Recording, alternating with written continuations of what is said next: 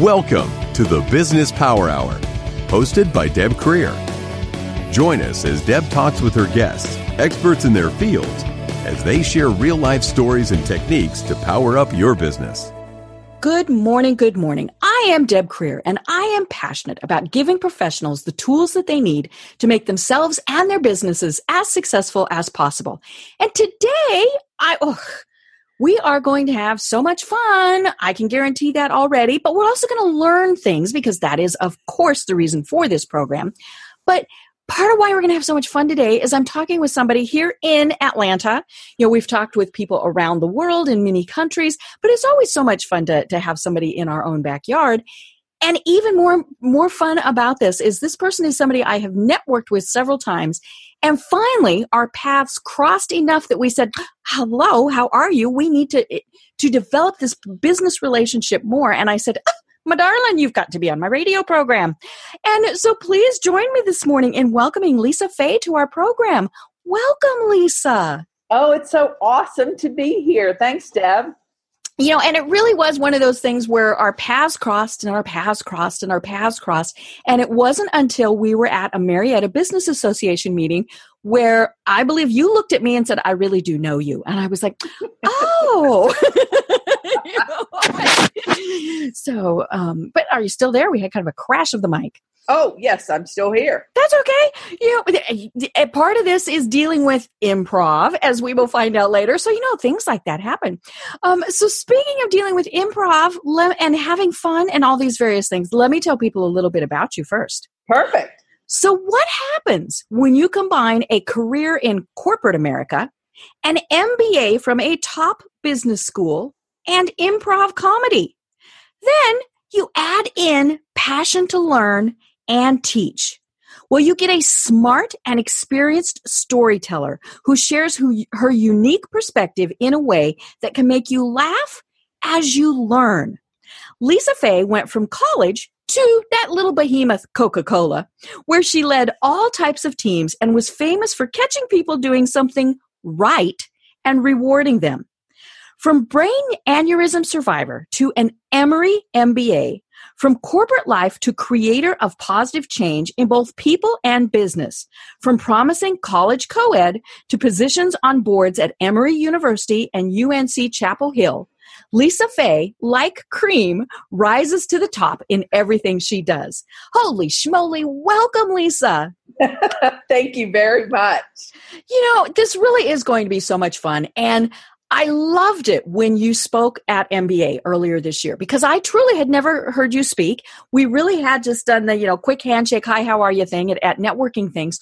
So I really didn't know what you did. And when I discovered everything that you um, have done, the services that you provide, all those various things, I was just truly fascinated. And I, and really, I, I, you know, was so looking forward to having you on the program. Well, thank you. That's quite a compliment. Now tell us though, you know, how you went from being at Coke to adding improv to all these various things into becoming this speaker that you are because it is a little bit different than many many speakers out there. Yeah, well, you know, as they say life happens. Right. Um I I have a fundamental belief that uh, the universe talks to you, mm-hmm. and you have to be receptive to listening. So, right. I helped found the women's organization at Coca Cola. Mm-hmm. Some companies call them business resource groups, right? Kind of thing. Um, and as such, I ended up being an officer um, in it, and we were doing one of our developmental events, and I had hired a speaker to come in uh, to talk at our conference, mm-hmm. and since I had gotten a speaker, they let me go to main stage and introduce the speaker and then wrap the day of the meeting. Mm-hmm. And after the meeting, I was standing with the speaker and she said, You know, you're really good up there. Mm-hmm. And I said, Well, thank you. And she said, No, I mean, you're really good up there. And I said, Well, thank you very much. Mm-hmm. And she said, I don't think you understand what I am trying to tell you. Mm-hmm. And I said, probably not. And I'm really busy because we're wrapping the conference right. and things going on. Can I buy you lunch? Mm-hmm. He said, sure. So a few weeks later, I bought this lady lunch and she said, Have you ever considered becoming a speaker? And I said, Well, no. And why do you say that? And she says, I see a lot of speakers. Mm-hmm. And she said, And you're really good. She said, And compared to corporate speakers, you're really, really good. They're awful. Mm-hmm. and um, so she suggested that I look at it. She told me the good, the bad, the ugly about the speaking business, um, how difficult it was, and some of the things she needed to think about. And as I sat back in that conversation, I realized that there was nothing in it for her if I chose to pursue this or not. Right. So she was coming uh, from a real place of, I'm just sharing what I think. Mhm. So I left. I formed an LLC. I joined the National Speakers Association uh, here in Georgia. I went through their ProPath program, developed my materials, and I started speaking while I, I was still at the Coca Cola Company. Mhm.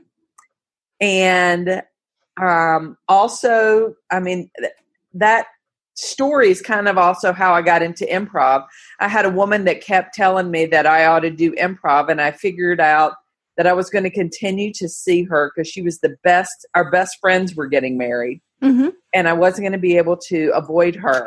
You couldn't keep dodging that question. Yes. And so I said, if I take an improv class, will you leave me alone about it? Mm-hmm. said yes. And thus started my career in improv. I went from a two hour class to a three month class to a six month class to a second six month class to a not ready for primetime players. Um, I saw how improv was not a, not simply about comedy. It was Mhm. about being in the moment and connecting with people. Right. And the tools that I used at improv had the ability to change the dynamics in any type of group interaction I was in. Mhm. So when a meeting got stuck at work, when people weren't listening to each other, when we weren't able to get progress made, I could use some of the tools that I had used at improv, introduce them into that setting, and have progress made, forward momentum. And so then I eventually uh, married the two. Somebody heard um, that I had been doing some improv work. I got invited to speak at a TEDx here in Atlanta. Mm-hmm. Uh, and that was my first TEDx. I um, sure, did another one a little bit later, um, right after I left the company and decided to pursue speaking full time. And everything kind of snowballed from there, taking what you learn and what you see and really trying to create growth and positive momentum for everybody you come in contact with. Mm-hmm. Right. You know, and I, as you said, the skills that improv brings really can benefit business. And whether it's the, you know, the manager who's leading a weekly meeting, the corporate president, you know, the, the speaker, you know, all of those various things. I think improv, and, and I'll be honest, I've never taken improv. I've gone to improv and then I've, I, of course, you know, saw you speak. So I know just enough to be dangerous. But, you know, it, it really is something that as someone who is speaking, again, whether it's, you know, team meeting, corporate meeting, you know, whatever, improv has such good skills that it brings because typically things happen during the programs. And that's one of the things that improv helps you deal with is you know what do you do when you know the waiter drops the great big tray and and you know stuff crashes all over? Um, what if you have i had a heckler one time. I've talked about that before. I was i was doing a linkedin program. People paid and i had a heckler. I was like really a heckler at a LinkedIn program. Um, but you know, knowing how to deal with that really was something that that um, was, I think, you know, that's that's a skill that we need to have. And, but you know it, it is something that you work with corporations on so let's talk a little bit more about that because i think so many people go well yeah improv is saturday night live and yeah yeah and but but it is very important so how can it improve our communications in the workplace by by having those improv skills. Well the interesting thing about improv is it's less about what you say and more about listening and connecting. Mm-hmm. and you know as we have continued to be more social media affixed and people continue to, you know, heaven forbid I'd like anything or shop for anything online because that's all I'm going to see everywhere else, right? Right. Algorithms have gotten so smart, so to speak. Mm-hmm. The challenge I find with that is it has served to only show us information that supports our own positions. Mm-hmm. And so we have stopped learning how to listen and to find common ground. Right. So when I think of how to move things forward in business, in life, in relationships, in everything you do, we've got to learn how to listen to each other again. And nobody wants to take a listening workshop. yeah, doesn't that just sound boring? Uh. Everybody thinks they're great at listening. Mm-hmm. And what people usually are great at is waiting for a pause to input my point of view. Right. So the games of improv, specifically one, um, the one I did a TED talk about, the power of yes and, is a simple way that forces you to listen and connect with what the other person is saying. Right. It doesn't necessarily mean I agree and I wholeheartedly endorse everything you say, but typically I can find something I agree in and what you're saying, and I take that and I build on it. Mm-hmm. And if you're working in team meetings listening to different opinions, different perspectives, oftentimes we shut down ideas that aren't our own versus listening to understand what the idea was, the merits of it, and to find what maybe could be that one or two beneficial things mm-hmm. from your idea and his idea and her idea that can make an even better solution. Right to the challenge we're making. You know, I keep wanting to say yes, and because eh, because actually, I mean, that really was you know kind of kind of the the flow of how the conversation would go. But we did that yes and at the Marietta business thing where we we broke off. You had us break off into groups of two with someone you didn't know if I remember right. In fact, the, it, well, the person that I was with, I'd never met before, and do the yes and. And what I found was it was really difficult. I, you know, it was especially, and I don't know if it made it better or worse that I had never met that person before. And it was, it was so fun because he works for the Atlanta Braves. He's in ticket sales.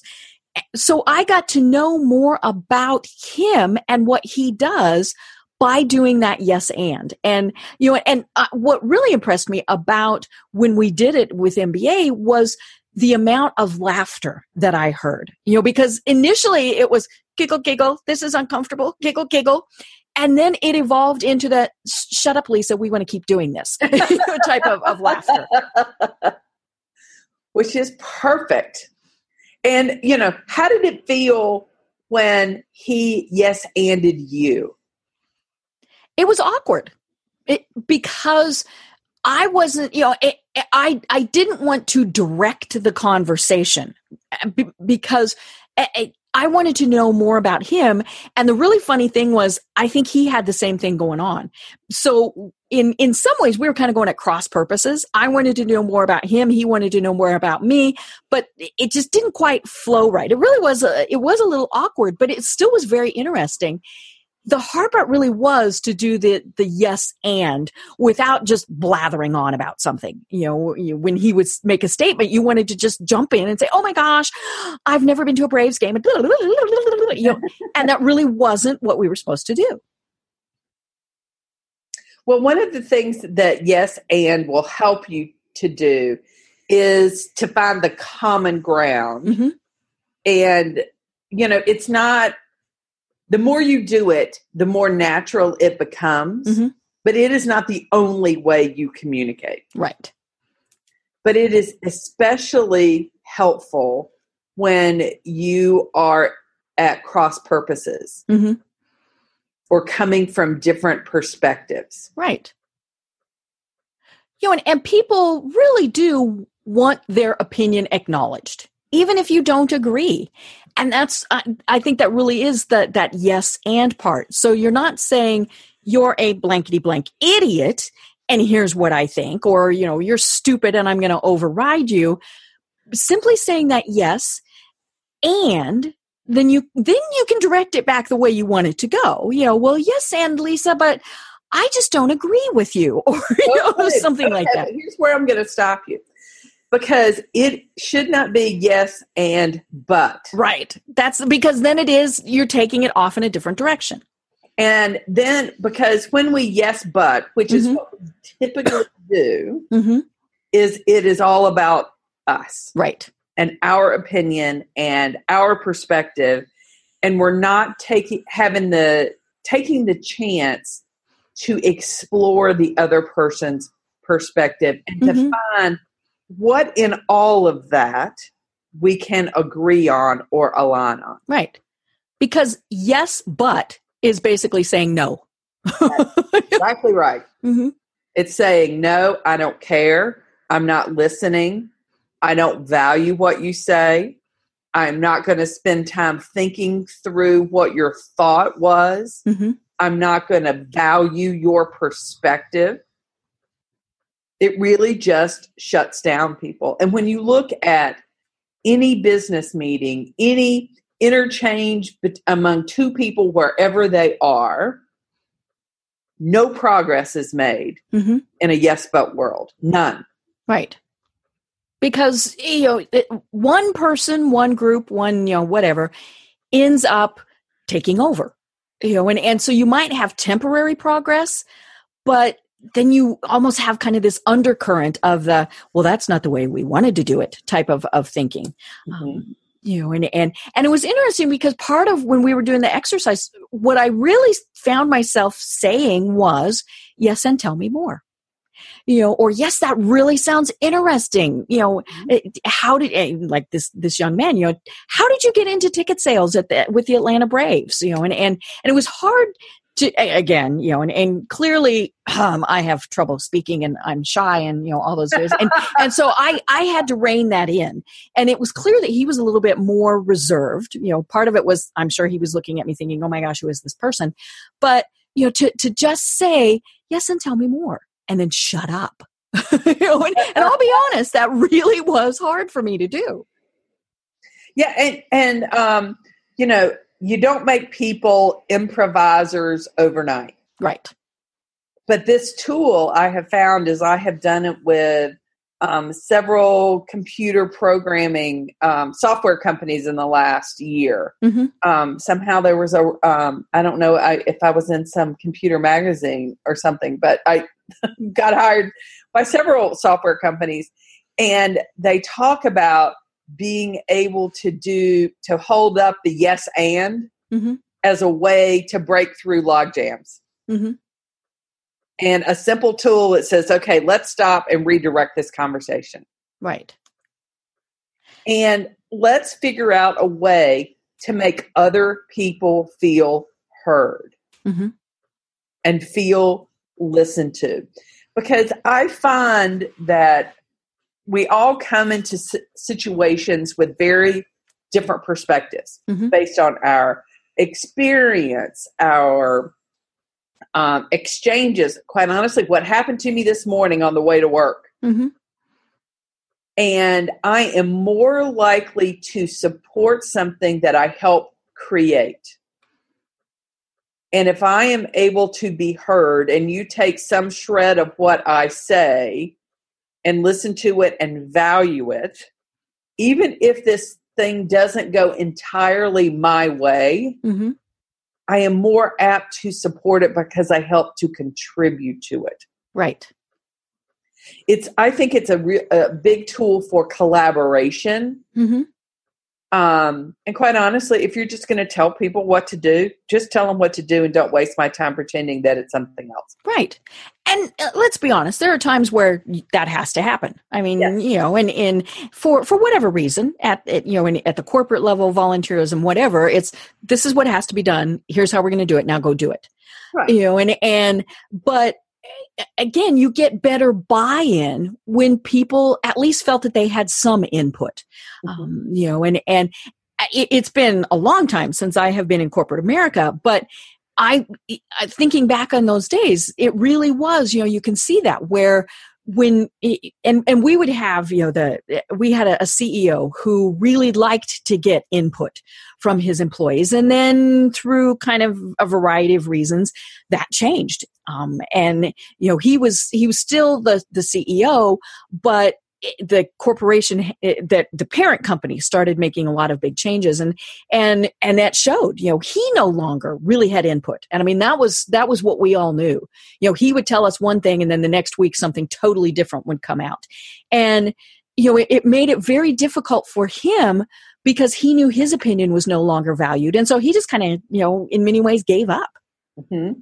well and the challenge i would give you is this is not a corporate america thing it's an anywhere. It's an anywhere thing. It's your conversation over a dinner table with your friends or family. Mm-hmm. It is the volunteer work that you do. It is anywhere where you have a set of people communicating. Mm-hmm. Well, and even if they're agreeing with you, it helps you to delve deeper. Yes.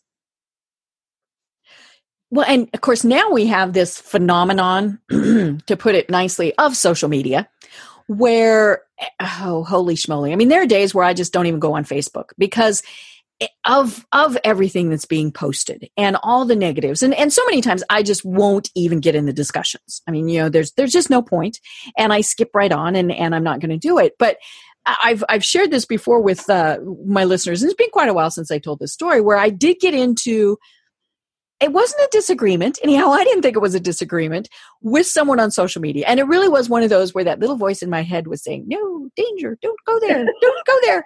Um, you know, it was, it was someone who I knew in the real world. And he made a really nasty negative comment about my beloved University of Colorado Buffalo football team. Um, you know, here I am in Atlanta. We still have our CU football season tickets, so that's how how beloved they are. Um, and he made this remark online and I couldn't let it go. But I, I tried to keep it really civil and see his point of view, you know, and, and, but of course, you know, I was trying to convince him of my point of view. And so we had several exchanges that went back and forth and, and I tried to keep it civil, but you know, that whole little voice in my head was saying, stop danger, don't go there. And it was were funny you, because. Hmm? Were you yes budding him? I was. uh, yeah. See, that was it. I was, I was, yes, but, you know, and, and, and I'm sure that that tone came through when I was typing as opposed to yes, and tell me why you have that, that philosophy or, you know, something like that. And so, yeah, I was, I was yes, butting him. And it was so funny because he got snarkier and the snarkier he got, the more I really tried to keep it civil and but it reached a point where i finally did realize okay stupid this is not going anywhere you know and and, and part of it was i'm sure because i was yes butting him. And but i ended it with this really has been a great discussion. I can't wait to to see you when i come back to denver and, and i'll be i would love to take you to coffee so we can discuss this further he unfriended me just like that I, which i thought was really funny. Um, because i i thought that i'd been trying to keep it civil but you're right i was yes butting him which just made him madder.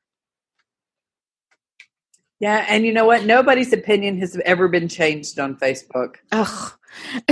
actually sometimes it or more than more often than not it reinforces my opinion. I'm like exactly. okay uh, you know, and it's not about the issue that they're discussing, whatever that issue may be, you know, whether it's college football, politics, you know, all these, these various things. Eh, that issue, my mind isn't changed on. What happens though is I look at the person who posted and think, yes or no you know this is and and i typically don't really unfriend anybody. You know i now i might unfollow them you know here's here's a key folks. Here's here's this nifty little thing that facebook lets you do. You can unfollow them and you're still friends with them. So they still see your posts. but you don't see their posts. And you can also do it for 30 days too. I mean, you know, Facebook Facebook has finally figured out, you know, that that people are going to have disagreements, but they might still want to stay connected. But you need a is, cooling off period. Yeah, uh-huh, yeah, and and then that 30 days is up. And I poke that button again. Um, but it has definitely Facebook, especially because that's you know where I spend the majority of my time it has reinforced and sometimes changed my opinion about people. You know, there are people I've had on this program where, based now on Facebook posts that they post, I wouldn't have them on again. Even though wow. it's totally different what they, you know, they, when I had them on the program, fabulous business programs, you know, nothing wrong with that what I see them posting on Facebook now, it's like, ooh, they're not a person I'd want to know in real life. So really not somebody I'd want to have on the program again. And and I know that they understand that, you know, posting things like that is, you know, is going to, to happen. And obviously they're entitled to their opinions, but I think that is one of the tricky things with Facebook is, you know, we just get that little slice you know maybe may, may, and we don't know why they're posting. And you know this comes back to we we don't know how to listen. We don't have good communication skills all those various things. You know i don't know if somebody posted that link to that article to generate discussion. Maybe they were devil's advocate. Maybe they hit the wrong button and didn't really mean you know all these various things. And so because we can easily poke that unfollow button or unfriend, we just, you know, cut them out of our lives. Be done with you. Instead of having communication with them. And some, you know, and I think that really has become, you know, whether it's in the office, whether it's Facebook, all those various things, because we're not communicating, because we're not listening, we just, yep, done with them, you know, and, and all those various things. Well, the, the other thing that I have, a rule that I have come to embrace for myself mm-hmm. that is very, very difficult. I will say that up front is assume good intent. Right. And we don't, we assume bad intent. Mm-hmm. And, and I'll be honest, I jump there immediately. They, they, mm-hmm. they, said that to hurt me. They didn't agree with me because they don't want me to be successful. Mm-hmm. They, whatever, right? Instead of saying, okay, I'm going to step back. Mm-hmm. I'm going to assume they meant well because I think most people aren't inherently evil. Right. They do not spend their life, their day, trying to think about how to make me miserable. Mm-hmm. And once I'll be honest, they probably really don't care that much about me. That's it. Mm-hmm. So once I step away from that, it helps me figure out, overlook sometimes delivery mm-hmm. for the message. Right. And it's funny because my husband will tell me that because I'll be, you know, telling him so and so said such and such and and out of his mouth will come the words and I'm sure they said it with that tone, didn't they? and I'm like, man. you know? and of course he's right. You know, they might have said it's an absolutely beautiful day today. And I heard it as it's a beautiful day today you know and and and that really is where it's complicated when it's the written the typed word. Oh, because we don't hear that tone. And even if somebody puts one of those stupid little emojis you know i'm like okay. So it's the crying emoji. What did that mean? You know?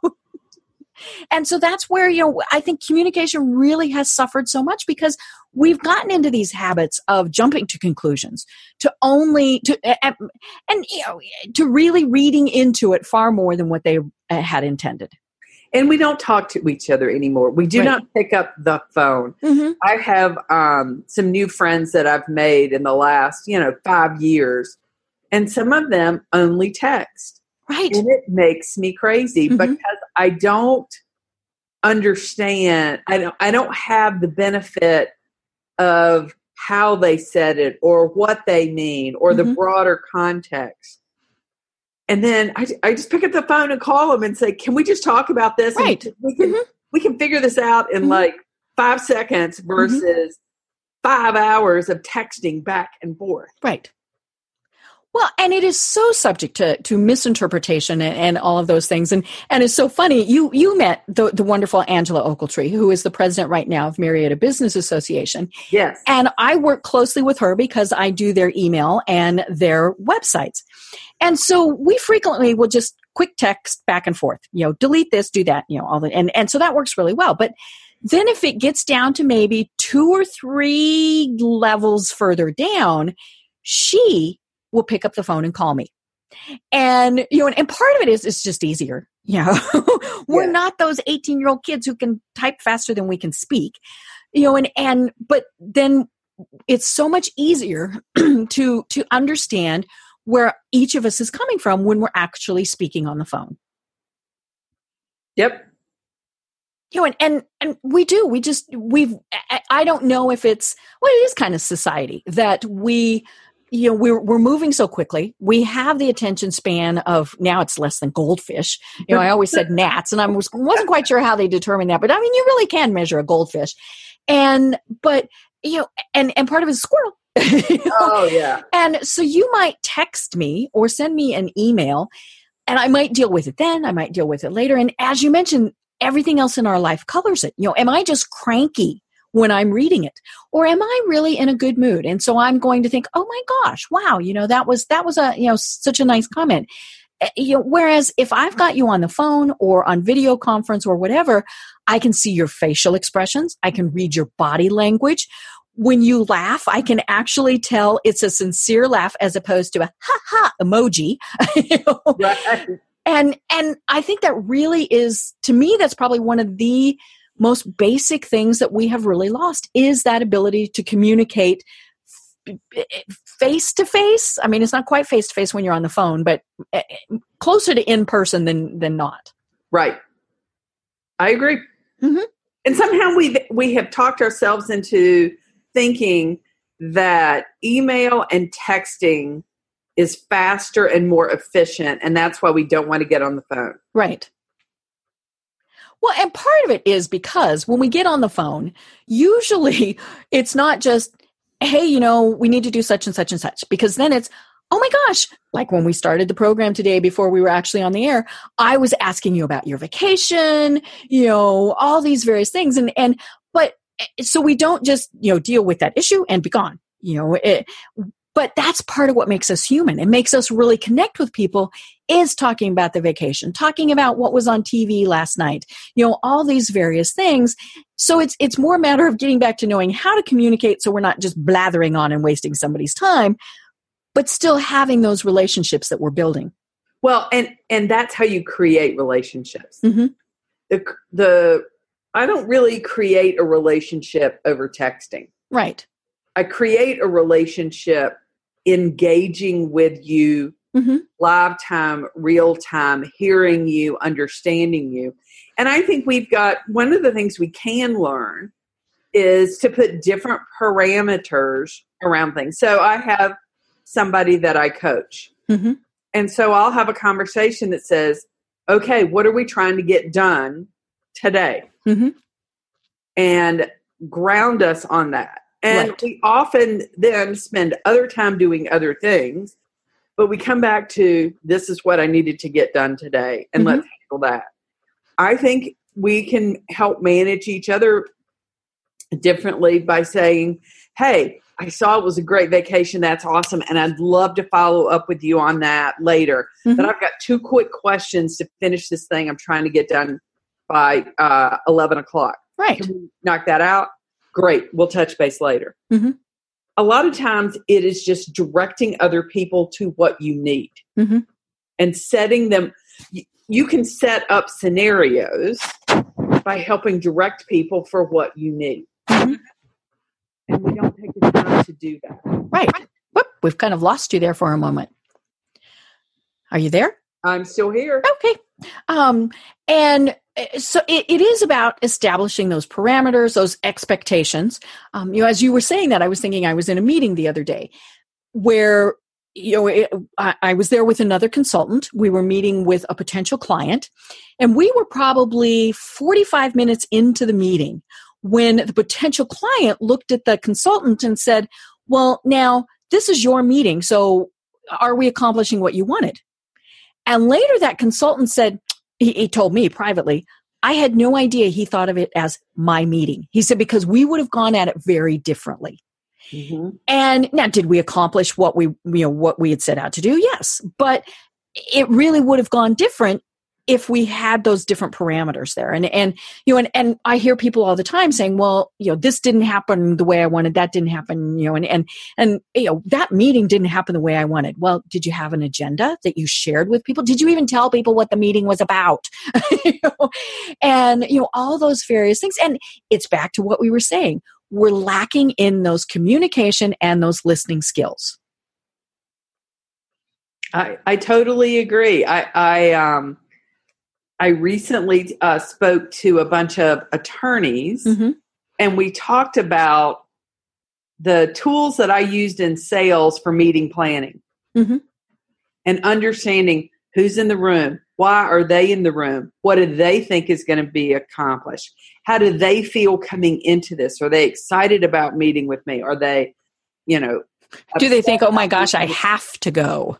Yeah, and and if you understand that it totally if you spend a few minutes to think through that mm-hmm. it will change the way you open handle and direct that session right because it's about if you focus your thinking on what is the goal or the outcome versus just what do i want to tell you mm-hmm.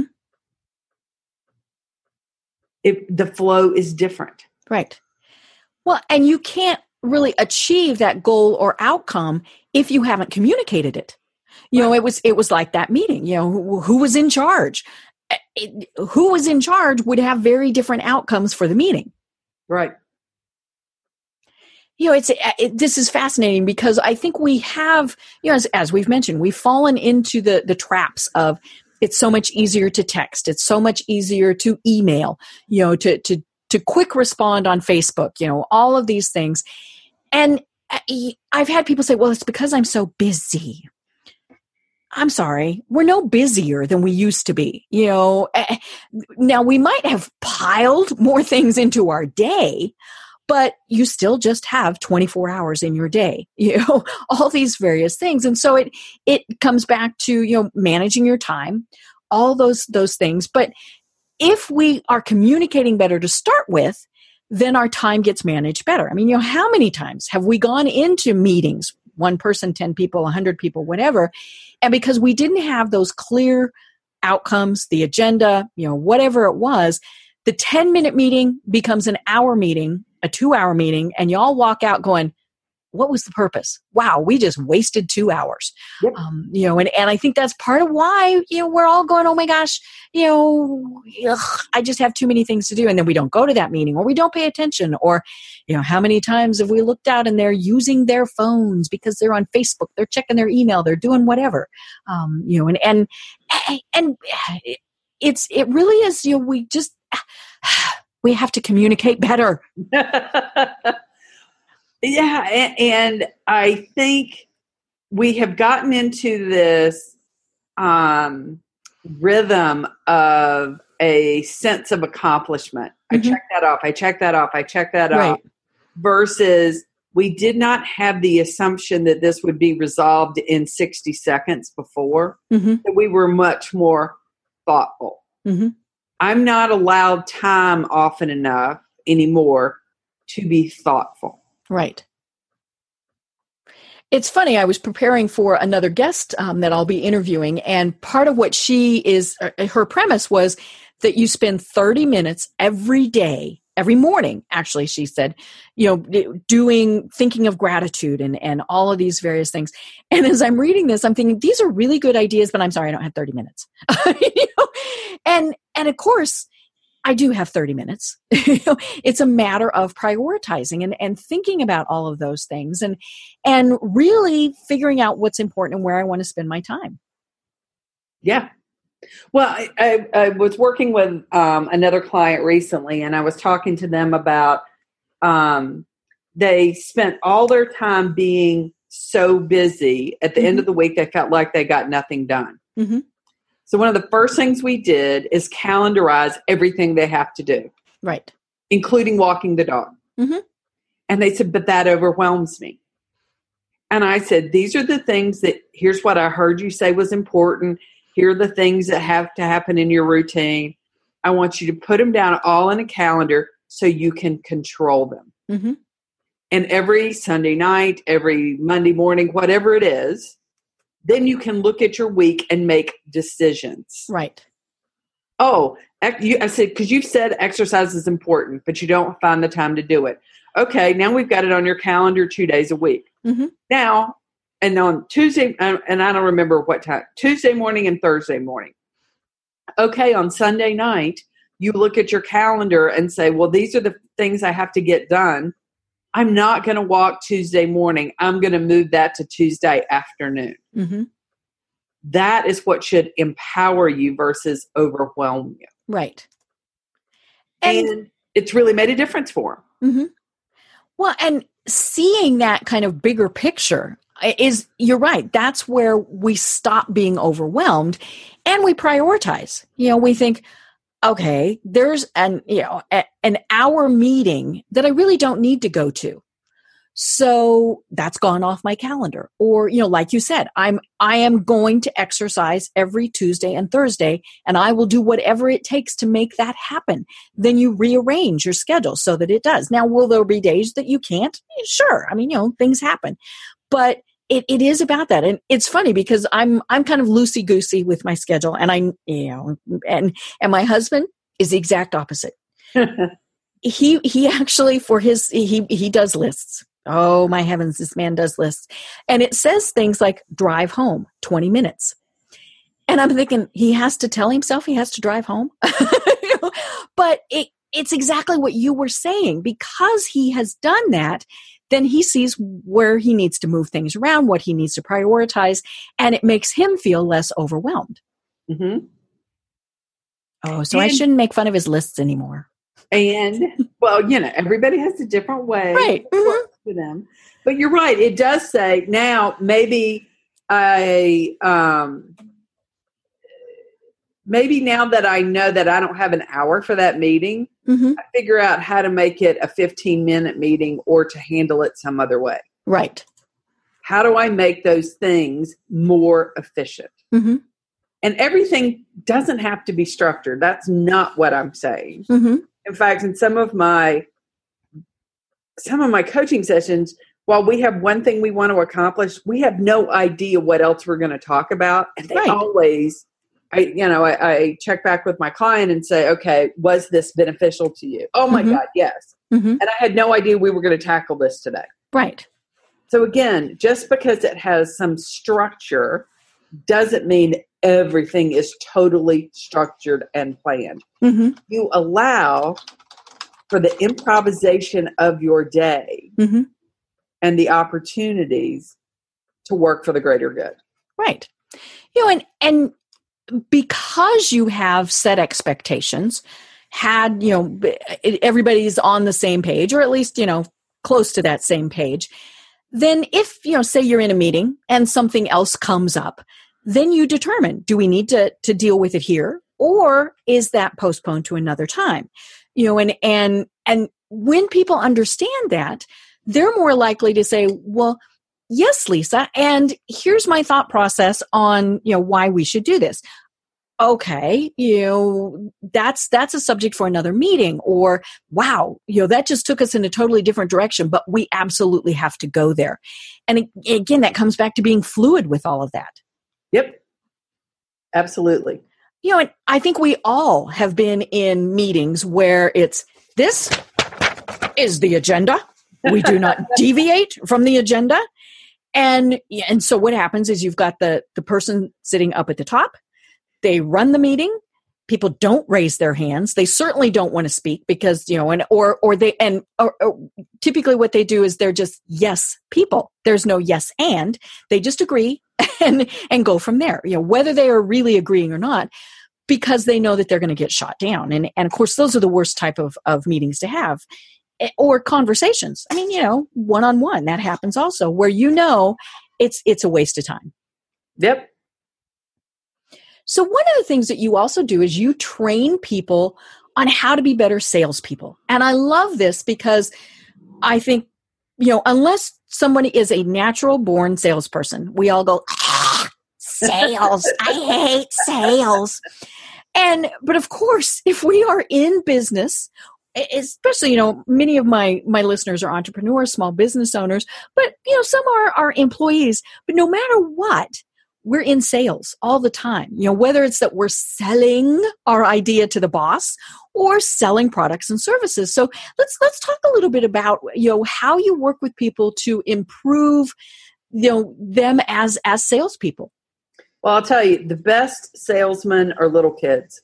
Oh yeah because I will buy that lemonade no matter what. but they also figure out how to get mom to do what they want them to do, mm-hmm. how to get dad to do what I want dad to do. Oh, right. And it's two different strategies. Mm-hmm. I know the things mom will say yes to, and I know mm-hmm. the things dad will say yes to. Mm-hmm. Um, so, uh, you know, I think the fundamental thing in sales is you have to decide are you going to be a solution salesperson mm-hmm. or are you going to be a product salesperson? And we darn well better be solution salespeople. Absolutely. I mean, the reason you don't like the used car salesman or whatever picture that you have in your head of selling is bad and manipulative mm-hmm. is all about somebody that has something they want to force you to buy. Mm-hmm. Uh, I'm so lucky to have spent 30 years at the Coca Cola Company, where I like to say we were more expensive and worth it. Mm-hmm. And the reason that you buy is your unique reason. And a hundred people will buy the same thing, but for a different reason. Right. And what really great salespeople do is ask good questions and listen. And let's say that again listen. Absolutely. And what I'm listening for are the things that you need that in my products and services that I have to offer matches to you. Mm-hmm.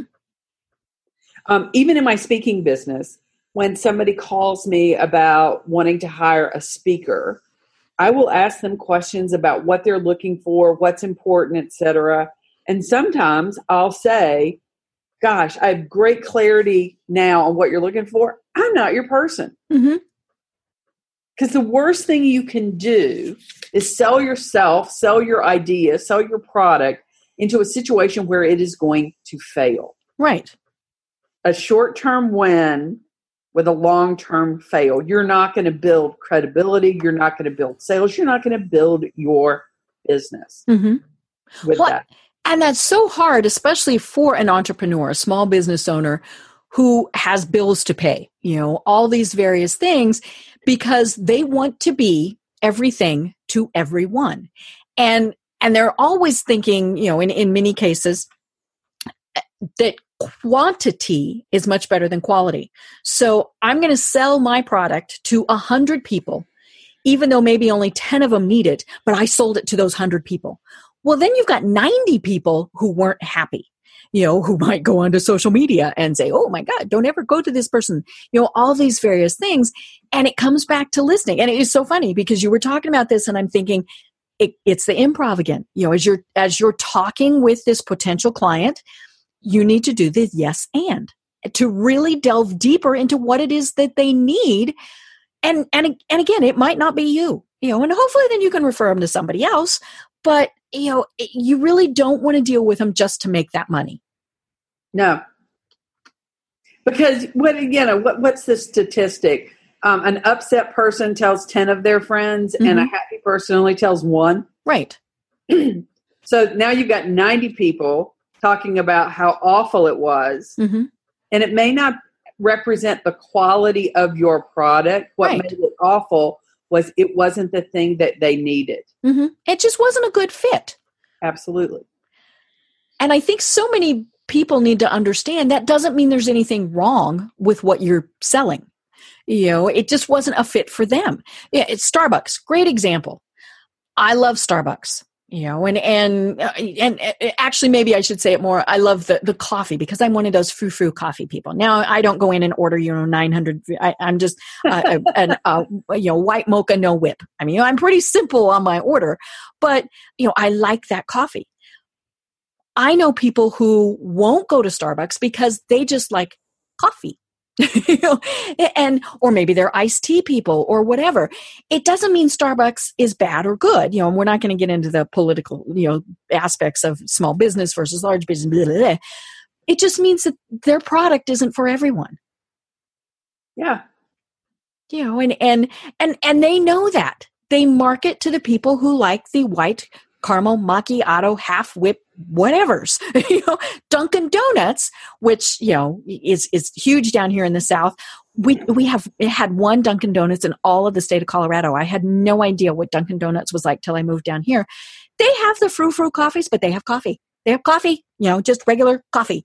And that's you know that is their target audience. They know that in many cases yes you're going there for the donuts but you're going just for a cup of coffee well, and the better, the best thing you can do as a business person is really understand your target market and who you serve mm-hmm. the best. Right. Because by doing that, it enables you not to, you know, you go to 100 people because you're trying to serve everything for everybody. Mm-hmm. You can't do that well. I need 100 people that are really targeted against me. Mm-hmm. It's even true in restaurants. I managed um, the in- marketing for independent restaurants across mm-hmm. the U.S. while I was at Coke. Mm-hmm. And when we looked into statistics of which independent mom and pop restaurants lasted longer, it was those that niche. Right. So the Italian restaurant, the Greek restaurant, those were going to have typically longer lifespan than the person that cooked everything and right. had a very expensive menu. Yeah, the the all American, which they had like two of each, you know, so they had two Italian dishes, they had two German dishes, two, you know, I'm like, really? So that means they don't do any of it well. Right. You know, and that is hard for business owners is to figure out, and, and we we talk a lot about this on this program, is your target market, and I don't care who you are or what you sell, is not everyone. You know, and let me say that again, folks. Your target market is not everyone. I mean, Coca Cola is a great example of that. I happen to be a Coca Cola fan, you know, and and Coca Cola, not diet, not you know any the and and you know, of course, then I have to go to McDonald's to get the even better Coca Cola, but that's a different story.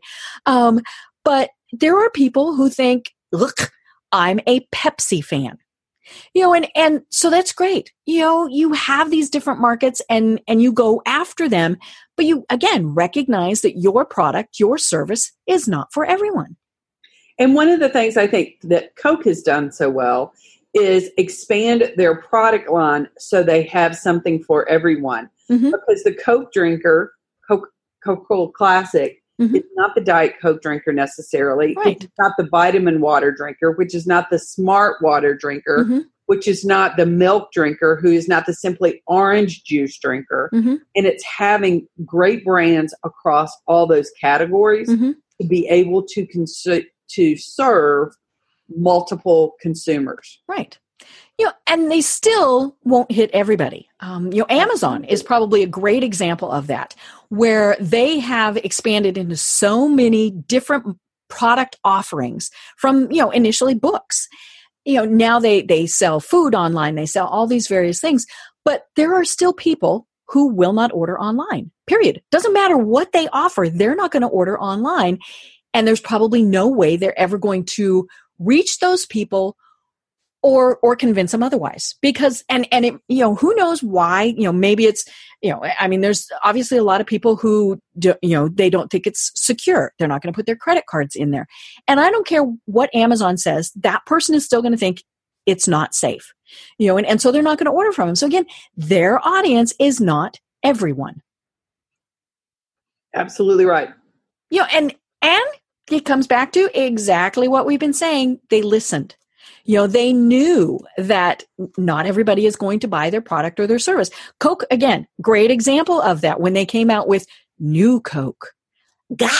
you know, and and they listened. Now, granted, you know, part of that was they were listening with with you know that those cash registers not ringing, but you know they weren't going to convince people that it was a better product, and they went back to classic Coke. I love, you know, love that they called it that. But yeah, they listened, you know, and, and people went, nope, not so much. And they said, okay, fine. You know, we, we listened to what you wanted and we're going back to the original. They didn't keep trying to say, we're sorry, we're only going to sell new Coke. Um, and that's that's hard for business people. You know, we think we've got the greatest thing since sliced bread, but if nobody's going to buy it or tell their friends to buy it, it's not going to matter in the slightest. Absolutely, I couldn't have said it better. Well, Lisa, we've got just a couple minutes left. So tell folks just a little bit more about what you do and how we find you online. Awesome. Well, so I am, I would say, I, I'm a speaker who consults and a speaker who coaches. My primary business is as a keynote speaker. And I talk to with individuals and organizations who are really trying to get their growth on. How do I grow my business, myself faster? Mm-hmm. And I share secrets that I've learned from 30 years at the Coca Cola Company. I talk about how to do shortcuts to the corner office. Mm-hmm. Um, and I also talk about really how to drive and inspire creativity, connection, and collaboration through comedy. I am not your PowerPoint person, lecturer. I need a wireless mic because I'm going to work. You move. I do. And we're going to have fun and we're going to interact. Mm-hmm. Um, so the it, best way to find me is I have a website, lisafey.com, and it's F E Y, like Tina Fey. Mm-hmm. Um, um, you can find me online. You can email me, lisa at lisafey.com, and I'm on LinkedIn and Facebook. Um, and I would love to talk to you about great opportunities for people who are really trying to rev up their performance and grow, grow, grow. Right.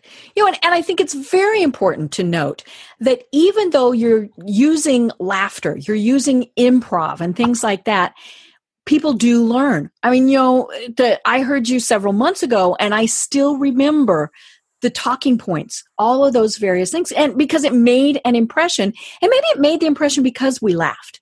You know, it wasn't this, I'm sitting here taking notes and I'm about to die of boredom type of presentation you know eh, but again that's not for everybody i mean there are some people who that's that's just not their wheel set but you know it is something and and I, again i love how you use laughter how you get the audience involved um, i've been in touch with the the guy from the braves just to follow up to say hey you know let's let's get together sometime simply because we did that yes and exercise so you know again kudos because it was what a 20 minute presentation yep. and absolutely fabulous I like to think Lisa Fey, when you have Lisa Fey come in and speak, it's an experience. Mm-hmm. It's not a speech. Right. You know, and there are times where we need the speech, and every person's skill set as a speaker is different. But, you know, when you get that room energized, and it, I think the big thing was, and I saw several people do this. So, you know, it wasn't just me, and I'm not just saying it because I'm talking to you right now when they said you were finished, we looked at our watches and thought, no, no, no, no. 10 minutes more, five minutes more. Come on, please. so well, that yeah. is the biggest compliment that you can pay pay me. Right. Yeah. I looked at my watch and thought, oh no. And and obviously then I came up to you afterwards and said, okay, darling, we have to continue this discussion. Absolutely. And it has been my pleasure uh, spending the last hour with you. You know, it uh, it really has been fun, and and I hope that people learned that we have to communicate more. We have to listen, listen, listen, listen more. You know, don't text. It, well, I shouldn't say that because yes, we are going to text, but you know, talk to people. Realize that there is a person at the other end, and you know, communicate with them. Listen to them do the yes and you know do the yes and with your kids at dinner you know just see how that goes you know do the yes and with your clients your customers all those various people and just you know i'm i'm i know that it will improve you know your life whether it's personal professional all those various things absolutely Great. Well, I have been having an absolutely fabulous time talking with Lisa Fey of lisafey.com. I am Deb Krier, and until next time, Everyone have a great day. Thanks for listening to the Business Power Hour, hosted by Deb Krier. Join us next time for more real life stories and techniques to power up your business. This podcast is a part of the C Suite Radio Network. For more top business podcasts, visit c-suiteradio.com.